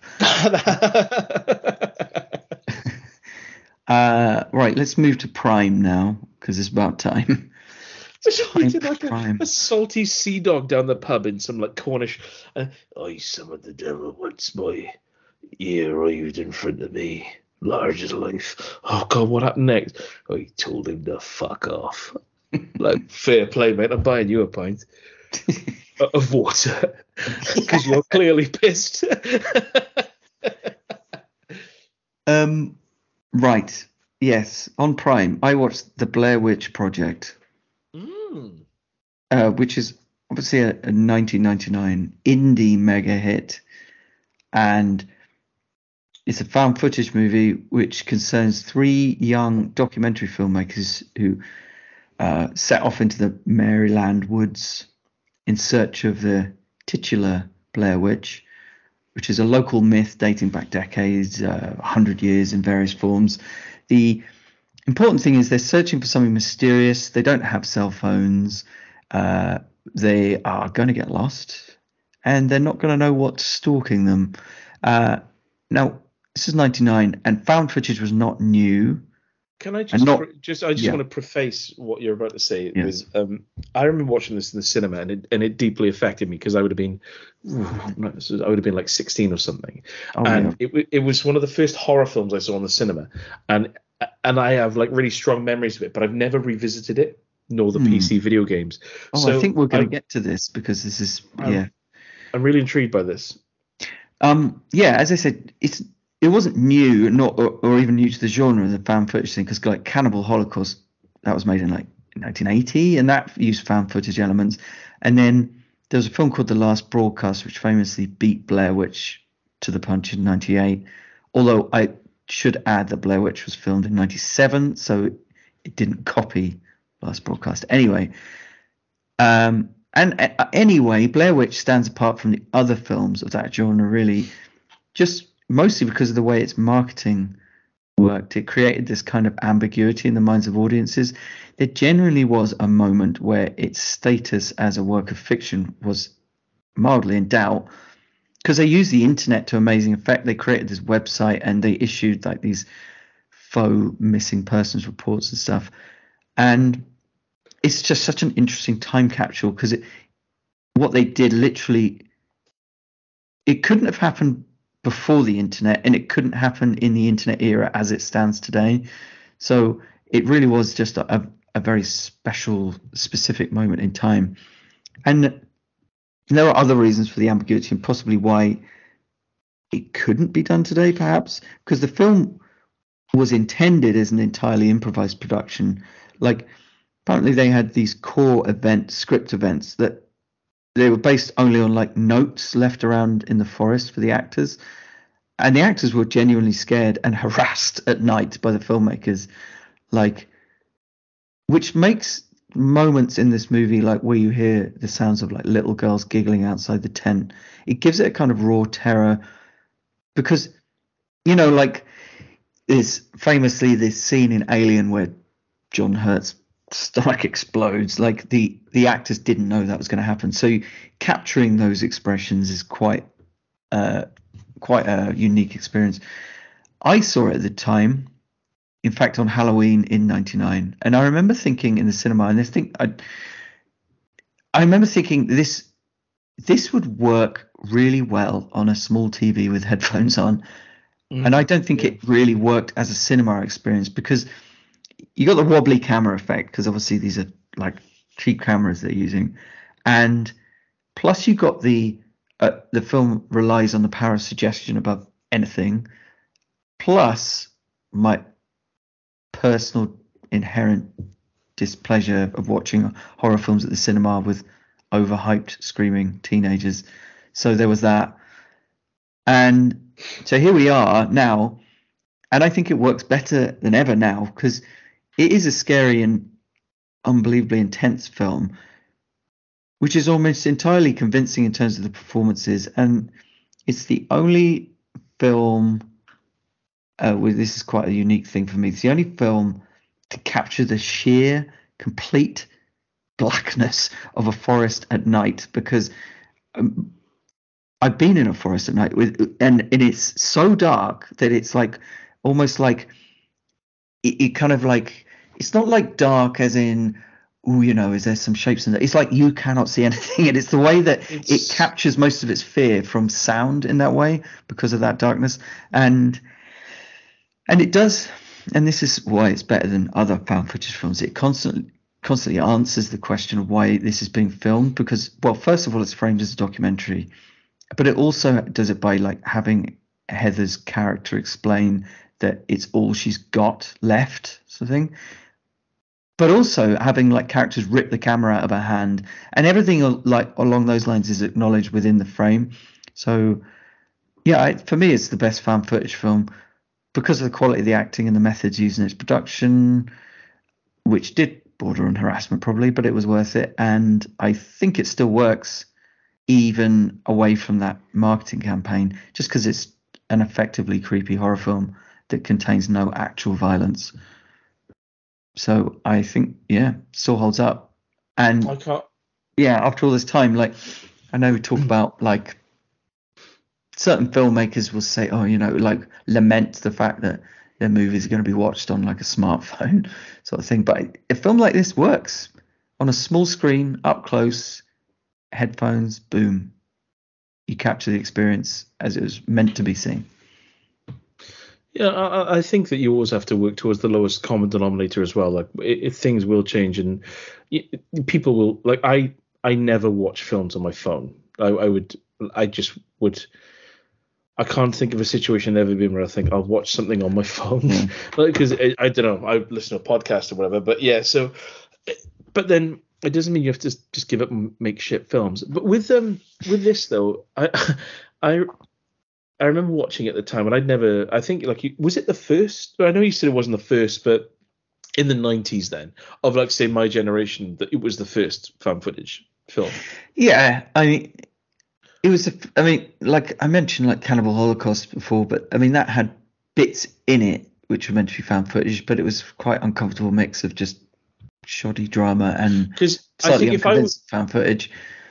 If I was in the queue to watch this, if I was like a 17-year-old Brit in the queue to go in and watch The Blair Witch Project, and you were behind me and you said, oh, it's actually not the first found footage film, it's actually Cannibal Holocaust from 1980, and then push your glass up nose, I think, oh, that's a cunt, is it? Because it's not like there was a load of... It's not like, no. It was like that was the first, and there's 18 years preceding this of constant found footage.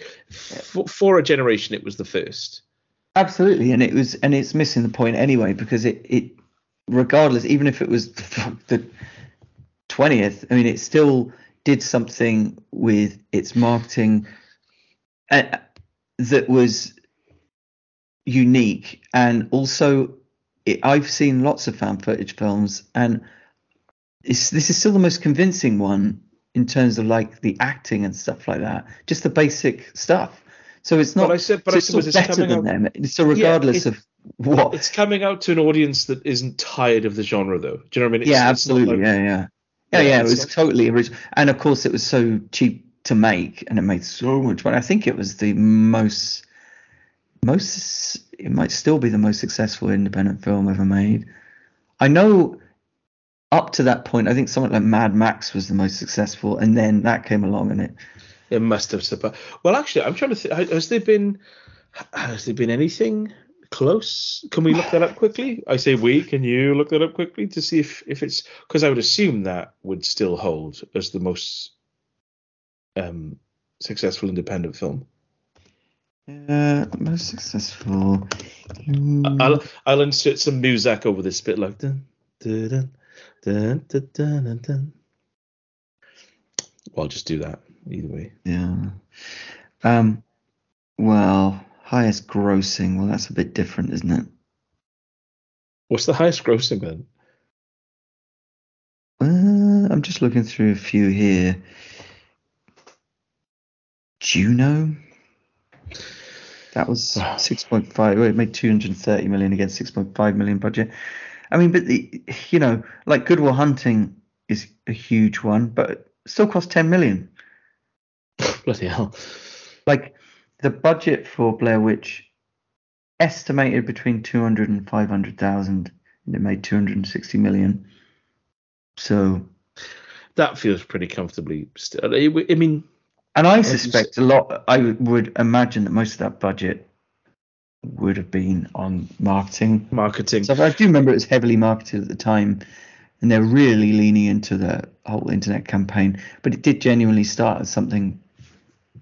Quite grassroots. What's really nice about this as well is the fact that it was we obviously didn't know at the time the impact it would have, but not only was it so successful and so groundbreaking, the fact that here we are, 20 plus years later saying, or 25 years later nearly, saying like, it's still really good, which is still really lovely situation to be in, and like high five to the directors for, because, that year, oh, sorry, I'm looking at my next film now, in 2000, The Matrix came out, and I know that people I've talked to, I haven't watched The Matrix in a very long time. I've watched it and like, yeah, it's really showing its age. These films that came out as CG took off, they don't hold up as well, apart from through sort of rose-tinted lenses. So it's just really cool that it just relies on like really vintage, old school kind of magic, pushing the actors and doing it in that sort of Evil Dead-y, work with what you got kind of Robert Rodriguez sort of thing, and it comes up with this, so that's really cool. I think I will watch that again. I feel like it'll be I feel like it's going to be one of those films that like I'll watch with my child when they're old enough to and it'll still have the impact, to appreciate the craft. Yes, because there's nothing that comes like it, literally, to me, the found footage genre, like that is like an instant spike when it came out, and I am struggling, apart from one that I didn't mind. And it was like, the haunting of so-and-so a few years ago about a priest that I didn't mind. But there's not Skyline. But there's not many that I can found footage films that I would point to. Hell House LLC was quite good up to a point. The two sequels, not so much. But yeah, that was interesting as well. That'll probably be the second one I check on, actually, because the first one is good, but the other two, oh my word. Yeah, I know. I suppose the other thing about Blair, which is we talk about like success, is that it showed people like, is it Jason Blumhouse, the Blumhouse guy anyway? Jason Blum, I think it is. Oh, Bloom, and then he called it Blumhouse. Yes, that makes sense. So it showed that you could basically be hugely profitable in the horror genre with not much money, and actually that's really, I mean, like Blumhouse have been a variable quality, but there's no denying that it like definitely created a resurgence in interest in horror movies, and I think low budget horror is an absolute breeding ground for directors of the future now. So so it shows that it could be a really profitable model, which is good. And then maybe Blumhouse leads to stuff like A24, and you start getting more interesting takes on in the genre. We talked about this before, I think. We're horror films are the cheapest to make, and they can also sort of be the most experimental and really bring out the best in budding filmmakers, and they can be really interesting. Stuff like Terrifier, which I tried to get my mum to watch. It was so funny. Did I tell you about that? I think I mentioned that in the podcast when it must have been because they look after my son on a Tuesday, and they came over a couple of weeks ago, and they were like, "Oh, we're starting to watch horror films for the Halloween season," and they said, "Oh, we watched The Thing and blah blah." And I said, "Oh, you should watch Terrifier." You should watch Terrifier. And my dad was like, "What's it about?" And I said, "Oh, just watch it, really. And then if you enjoy it, watch the second one." And my mum was like, "Oh, yeah, we'll give it a go." I know no one here. I don't talk about my mum often. My mum is not going to enjoy Terrifier. She's not going to enjoy that film. But I just love the thought of her coming on and telling me off for like tricking her into watching it, because it's still full on. By the way, I was at a Comic-Con on the weekend, and they had... Tell me someone was dressed up like the clown. Well, they had the clown, and I don't know what they're called when it's not just a mask, but it's like the torso part, the top of the torso, so you can like tuck it in the clothes, like I guess a cowl sort of thing. There was someone dressed up as Batman that my son high-fived, which is awesome. Good. And then he high-fived Batman, and as Batman walked off, he was like, "Bye, Batman." And then he turned around, and then someone said, "You're going to high-five me too?" And someone dressed up as Heath Ledger's Joker was there, and Axel literally went, "No." And like recoiled in horror. No, you don't look anything like Jack Nicholson. You look terrifying. And I said, "Oh, your costume's obviously working, because you're scaring the shit out of him." And then we saw someone dressed up as like a really smooth devil, and I was like, "This is great." I used to really, his cosplay to me used to really piss me off, because he was either like blokes trying to look cool or women just trying to like show their figures off. But yes, when someone's like dressed as a robot or they put a load of effort in with like industrial rubber as Batman, I think good. So yeah, the Blair Witch, that's really interesting. I feel like I will revisit that at a certain. Are any of the sequels good? They've made four. They made four PC video games that I could never get to run. But what about the sequels? I only watched the first sequel. I don't know if there are others. Oh, they did a reboot, didn't they?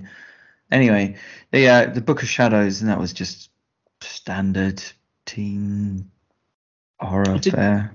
Did you ever watch the Lionel Blair Witch, the third one? I didn't watch that one, actually. Just sort of gentle humour, gentle Radio 4 humour. People in a forest go, can you hear tap dancing and jovial laughter? You talking about, just before we move on, like that eternal forest blackness. I stayed, it's a good few years ago now, it was like a 2-couple holiday, and we stayed on a golf course. And the golf course, there was like, we had a hot tub, and it backed onto a forest. And I know what you mean. It's so dark when you're in a forest, because we went for walks a bit pissed.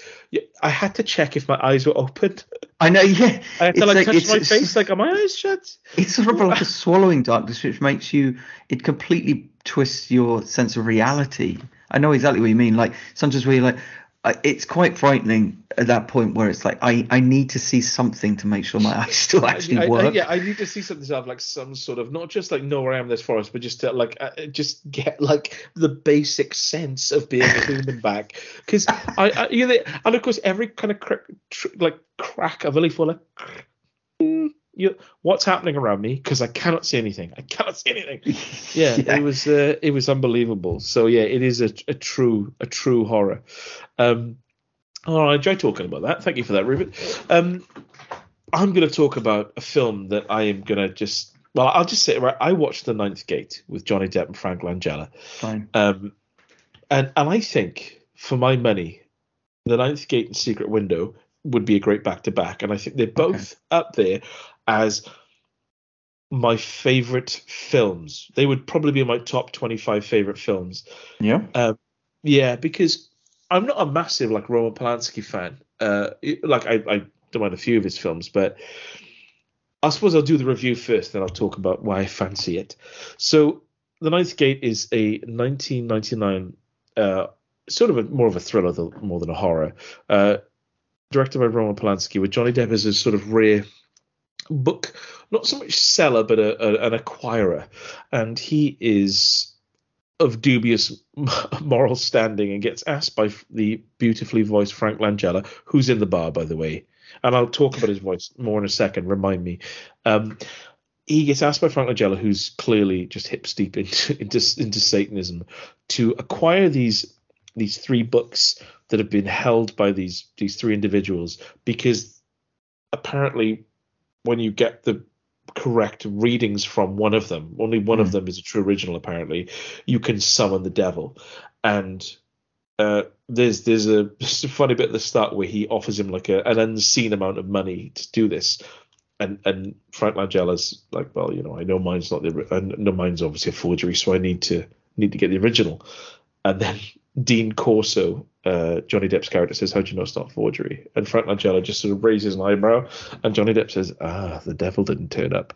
So you know it's dark. Mm-hmm. And it's just this wonderful kind of, it's almost, right, I think of this film as almost a book nerd's Indiana Jones, because it's a lengthy film. It's a wonderfully lengthy film of like, it's just over 2 hours, 2 hours and 15 minutes. And it's basically Johnny Depp like just smoking fags, drinking whiskey, and making his way around Europe and just getting frightened and panicking, but just and like running around with like a really nerdy knapsack with an old book in it, and then just like looking through pages, making notes, and having conversations with sort of oddballs through Europe. Mm-hmm, So, yeah, it's almost like a gentle horror Indiana Jones. But what I really, really, really love about this film is the sound design as well, because it's a single, like I think it's either a 4 or 6 note sort of melodic motif that's repeated, and it's repeated on different instruments at different times.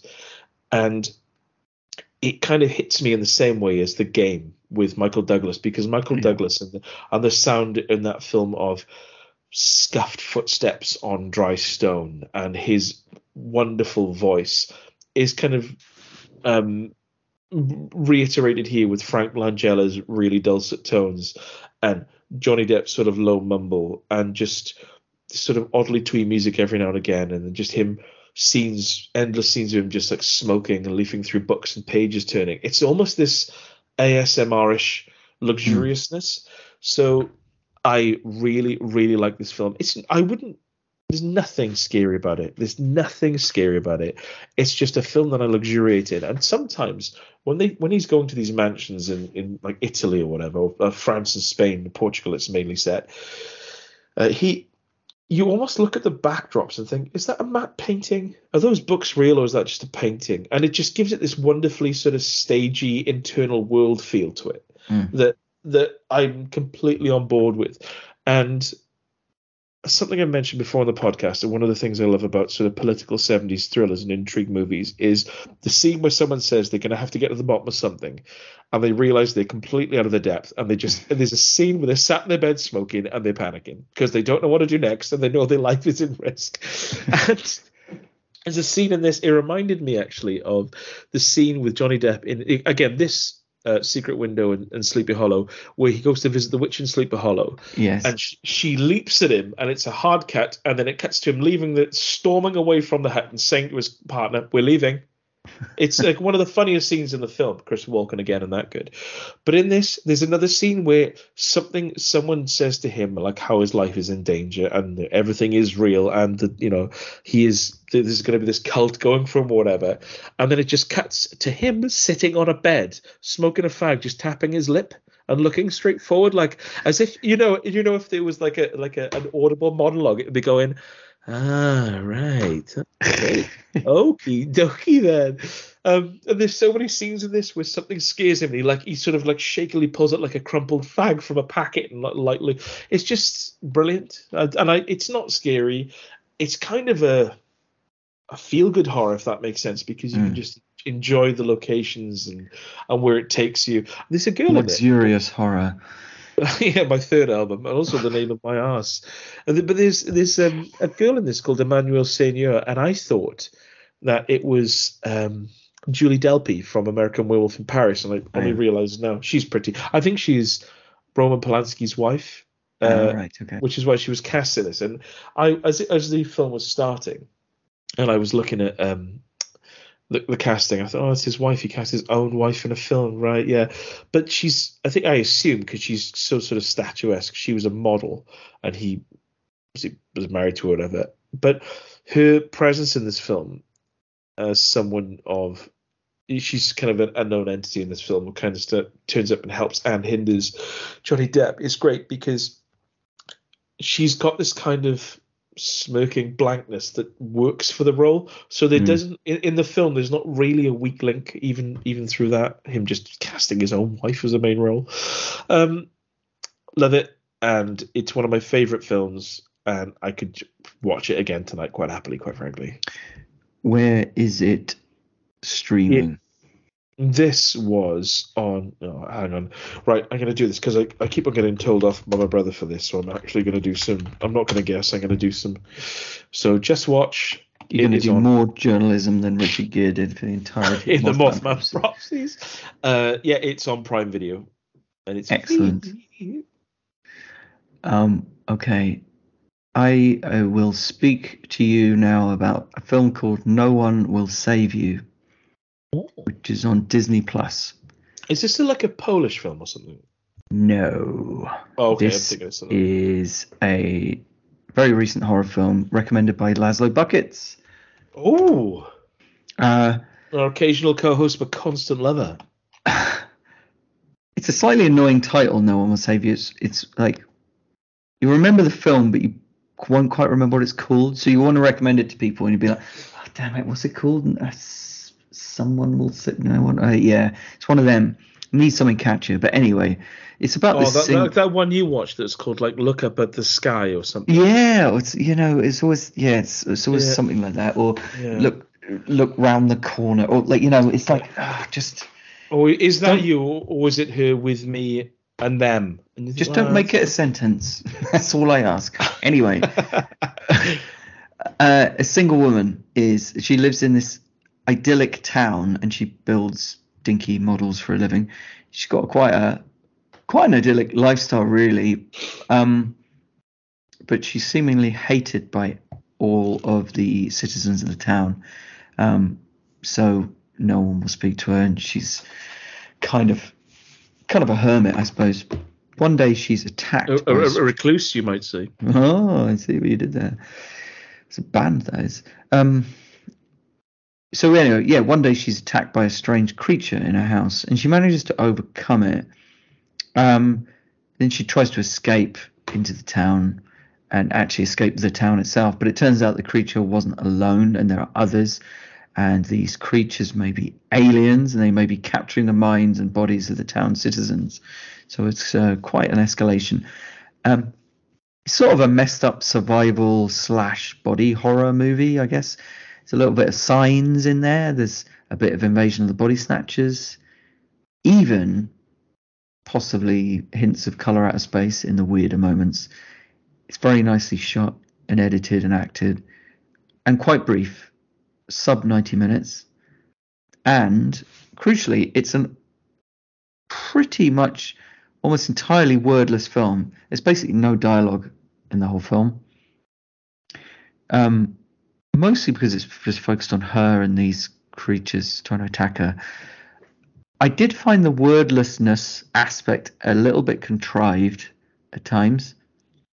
Because it's fine when it's just the main actress, but then there are these scenes where she goes into the town and confronts people, or it looks like she's going to go up to them and confront them, but they all hate her for reasons the film holds back, but they'll just like grunt at her or spit at her, which, I mean, it tells the story, but it doesn't really make any sense, because it kind of brings you out of the movie, because you're just conscious of the fact that it's actively avoiding dialogue, when really someone would say something. But anyway, it's a very modern type of horror thriller, insofar as everything is a mystery, like who is this woman? Like, what's she done to make everyone hate her? Where's her family? Why are these creatures attacking her? On one hand, this makes it quite compelling. On the other hand, piling mystery upon mystery, it does feel a little bit calculated at times, like it's trying to cling desperately to your attention. And of course, it makes it slightly harder to empathise as well. But it does all come together and answers most questions by the end. I think the very end, will be very divisive, because it is an ambiguous and interesting ending. Not revelatory in the way that, say, the ending of Arrival was, but still quite interesting way to finish it off. And it's a well-made film, and it's worth watching. And Brian Duffield, the director, is one to watch. I mean, his first film was some rom-com I've never heard of, but he was the writer one of the writers on Underwater, which I know you liked, and also Love and Monsters, which we both liked a lot. So definitely one to watch. Yeah, so this one, to remind you of the slightly bland title, No One Will Save You. Disney Plus. I've screenshotted it, so I won't, because Faye will often after these podcasts say, "Oh, look, what was Rupert's film of the week? Any good horrors?" And I'm like, "Yeah, I can't remember him." And then because I like do the podcast, then I listen through on the edit. The third time, I was like, "I can't be bothered to scan through." But yeah, one of our listeners, Transval, has kindly said he's going to take notes of the films we talk about. So from episode 80 onwards, they will be on a spreadsheet, so we can actually refer back. Should we need to? So thank you very much, Transwell. We love you.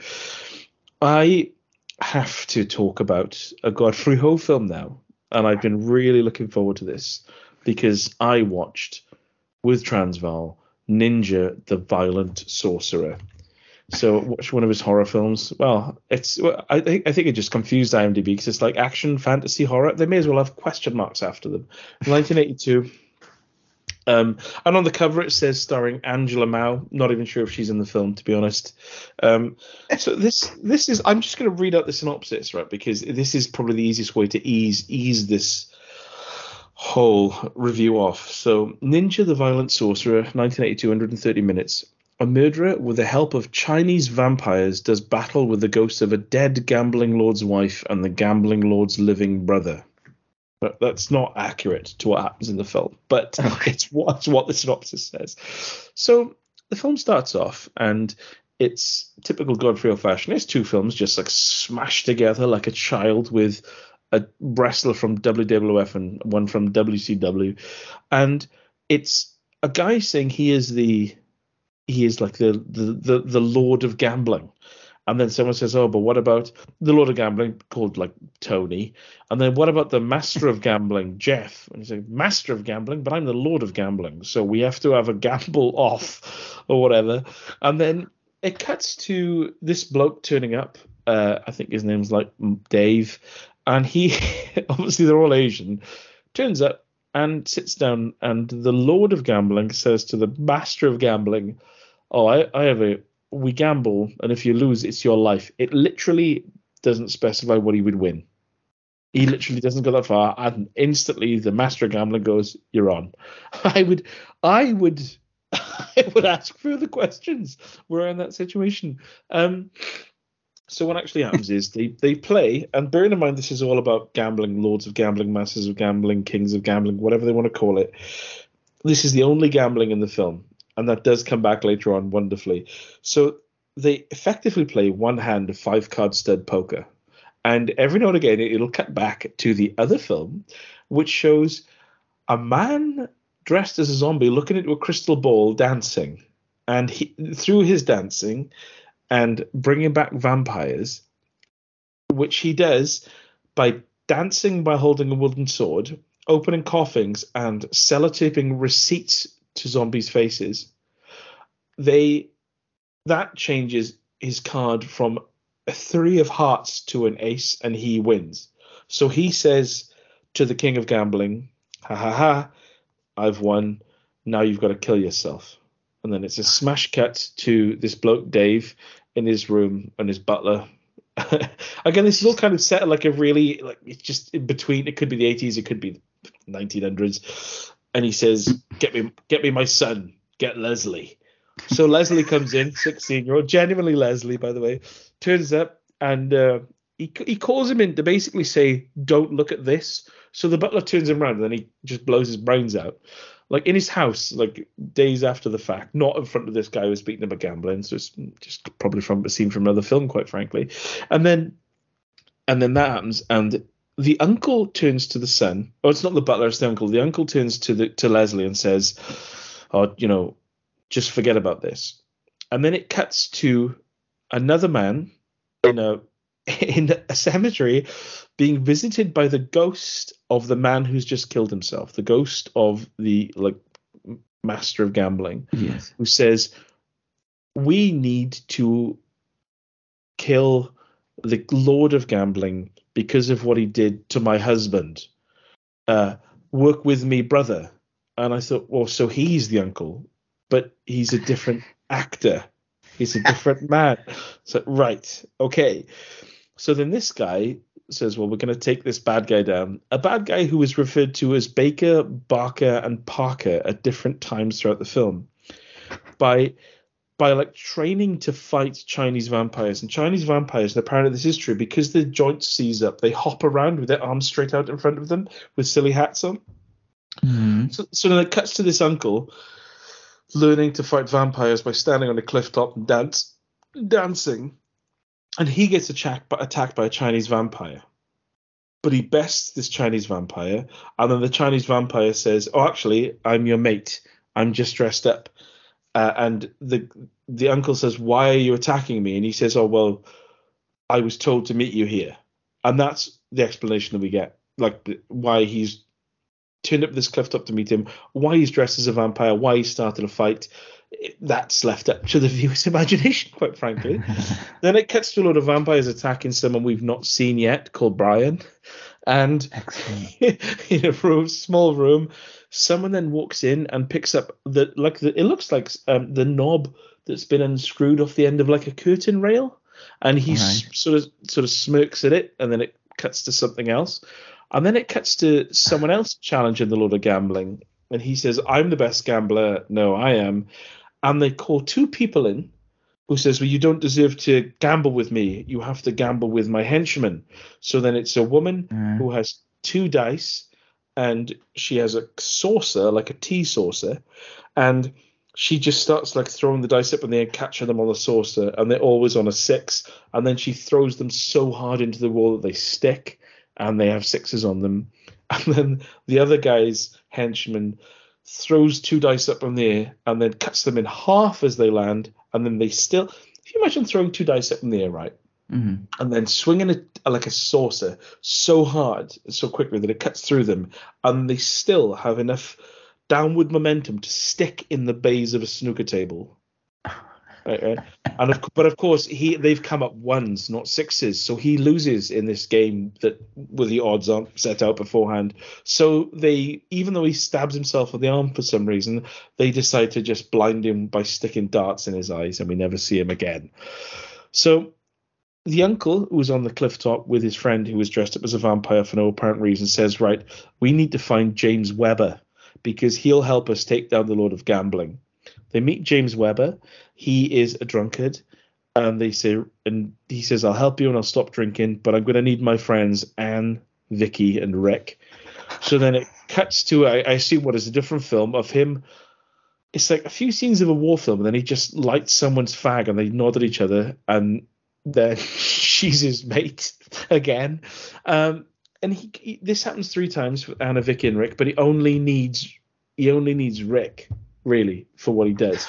Well, obviously, Rick he finds in a bar in the middle of like a sort of comedy 80s bar fight with everyone like smashing bottles over each other's heads with sort of like plinky plonky piano music in the background. Godfrey Ho cameos as the barman in the only part of this film that's funny and meant to be funny.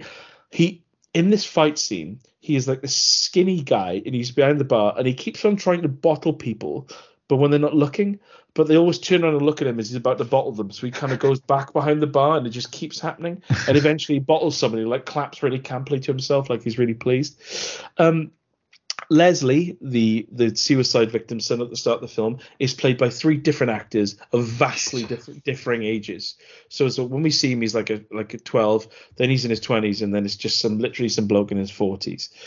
At the end of the film, there's a fight that happens, and they kill the main bad guy, and it's all right, that's out of the way. And then someone else turns up wearing the same clothes as another character in the film and says, "Haha, but you haven't beaten me," and they just slash his throat.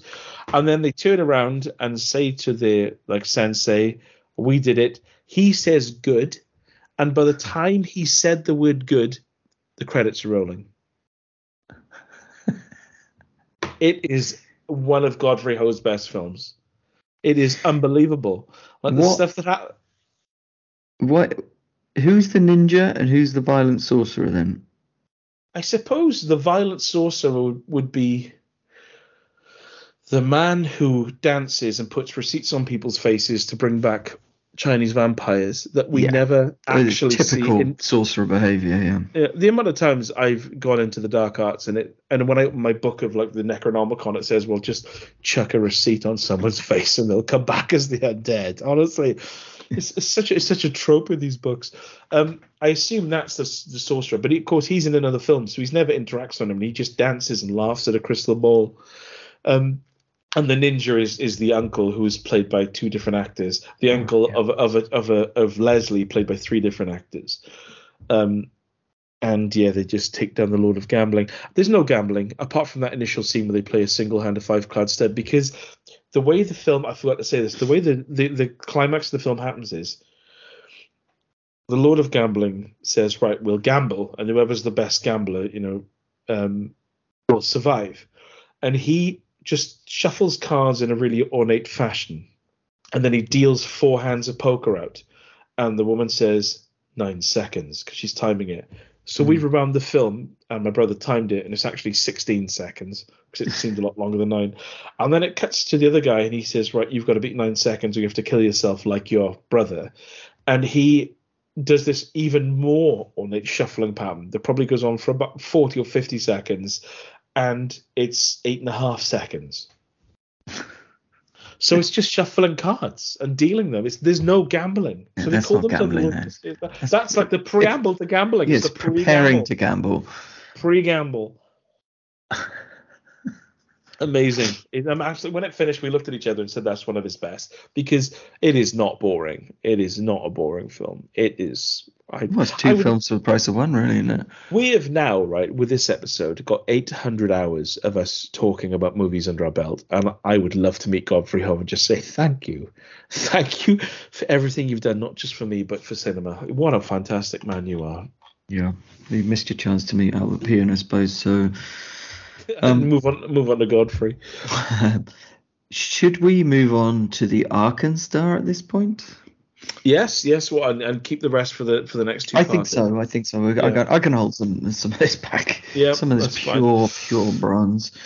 So it is time for the Arkan star, and let me just sort through. So yes, the Arkan star was interesting because it's Wallace Shawn to Nicolas Cage this week, but 3 separate people, myself included, referred to him as Sean Wallace. I think it's like you're misreading his name on Teams. So Transvaal chipped in with a previous Arkan star, said, I was gutted with last week's Arkan star. I watched 4 DC animated films as I was sure that C. Thomas Howell had done a voice in one. I gave up and looked it up, and it was the bloody Flashpoint Paradox, which also starred Ron Perlman, who was in Blade 2 with Norman Reedus. Gutted. So he was a late Arkan at the party. I like the thought of desperately watching animated films with your eyes shut in the hope you'll recognize a voice. So one of the entrants this week is... Oh, actually, I've got to do this. Sorry, so that was... I may have made a booby here... Sorry, I'm gonna have to find. I know we've had another Arkan star entry. I'm just gonna find it really quickly. Rupert, sing some music.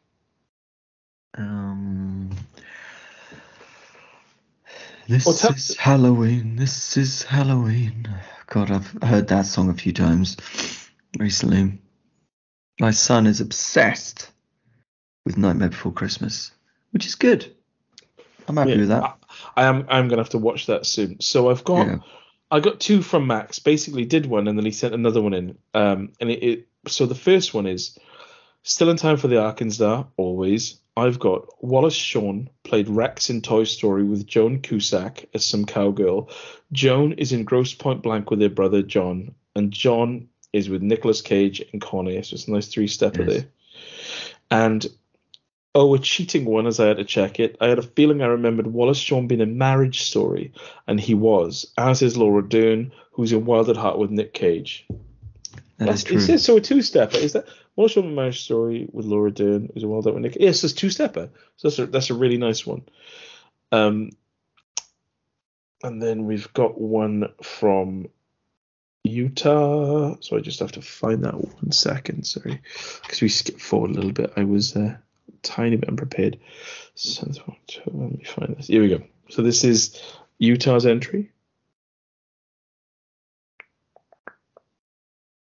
I'm very excited about my Arkan star.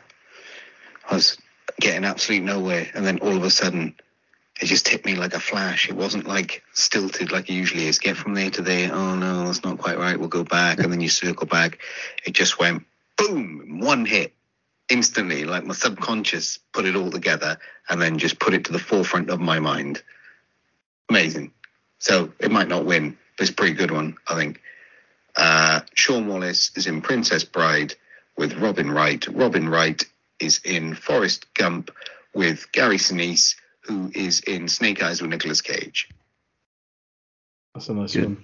That's a good 3-stepper. And then the final entrant was from Laszlo, our occasional lover and constant co-host. That's the wrong way round. Hi, surely Robin Wright has appeared in one of Nicolas Cage's 3,000 plus films. He was, as just illustrated by Utah Smith, but I can't bloody think of it. So instead, we have Wallace Shawn, who's in Toy Story with Tom Hanks, who was in Apollo 13 with Ed Harris, who was in The Rock with Nicolas Cage. So a lot of three-steppers, and Max's cheating two-stepper for the win. What have you got, Rupert? I have Wallace Shawn is in The Incredibles with Holly Hunter, who's in Raising Arizona with Nicolas Cage. Another three-stepper. It's a two-stepper. Is that a two-stepper?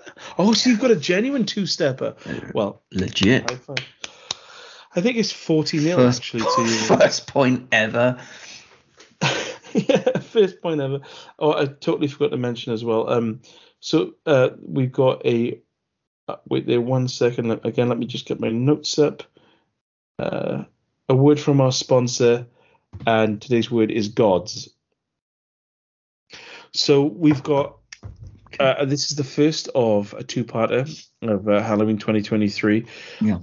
Hope you've all enjoyed it. I've got 4 more films to go. You've got 3. I dare say there'll be more by the next one. Shall we continue to just watch horror? Just so I think that's the only way to go, isn't it? At this stage, I am entrenched in horror. Oh, we need to do the new Arkansas for the next. Ooh, yeah. I totally forgot about that. And we also need to choose our films of the week, don't we?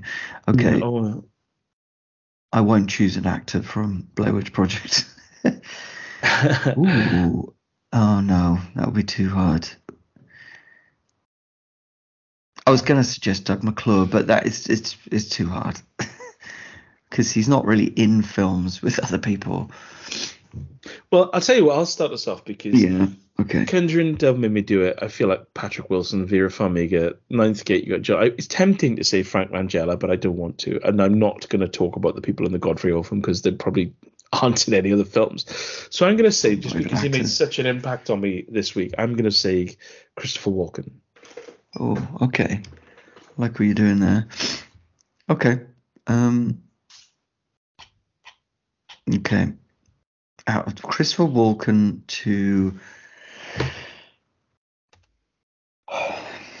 Laura Linney. Oh, okay. That seems sort of a similar generation, so that's cool. It seems doable, doesn't it? Yeah. And yet... will it be doable? Sometimes the fun of it is like, you know there's a two-stepper, but you're stuck on 3. Three-stepper does seem to be the kind of average. Yeah. There's a lot 3 degrees of separation. My film of the week, I believe, in my heart of hearts. Well, I would suggest that people watch No One Will Save You, just because it's the unknown entity and all this. I mean, the Blair Witch Project, I definitely recommend that people revisit that because it still holds up. But No One Will Save You, it could go unnoticed. So. It's mine's harsh because I've got Communion, the Conjuring, the Ninth Gate is one of my favorite films, and Ninja the Violent Sorcerer is. So I'll do this right. I'll say the Ninth Gate is one of my favorite films. If you want to just sit there with like a nice glass of wine and luxuriate, Ninja the Violent Sorcerer is so far one of Godfrey Ho's best films, but because it was slated at the time. Communion, because Chris Walken's performance really just entranced me. So I would say Communion is my film of the week, just to not go with Ninth Gate. And yeah, that's it. So yeah, we'll join you. We'll try and do this quickly within a week to get part 2 up a bit quicker than usual. While all the movies are still fresh in our mind, and so I can talk about Snake Eater 2, The Drug Buster. So that's the film that Faye walked in. She walked straight back out. So, single motion. Rupert, I love you. Have you got anything else to say? I have nothing else to say for the rest of my life. I hope you know. It's going to make this podcast really difficult. Yeah. It'd make it more fun for me because of what I would just guess what you're saying and then but imagine it in my mind and react accordingly. So it would just be a 2-hour podcast of me either like laughing or sighing or agreeing. There'd just be long, like, silences in which occasionally punctuated by you going, yeah. Maybe that's what the fans want. If you want to get in touch with us, it's at Kino Kingdom on Twitter or the men who talk at outlook.com. Rupert, I love you. Happy Halloween, everyone. Part one. Hey, it's Tia Carrere, and you're listening to Kino Kingdom with Britt and Rupert. Party on, guys.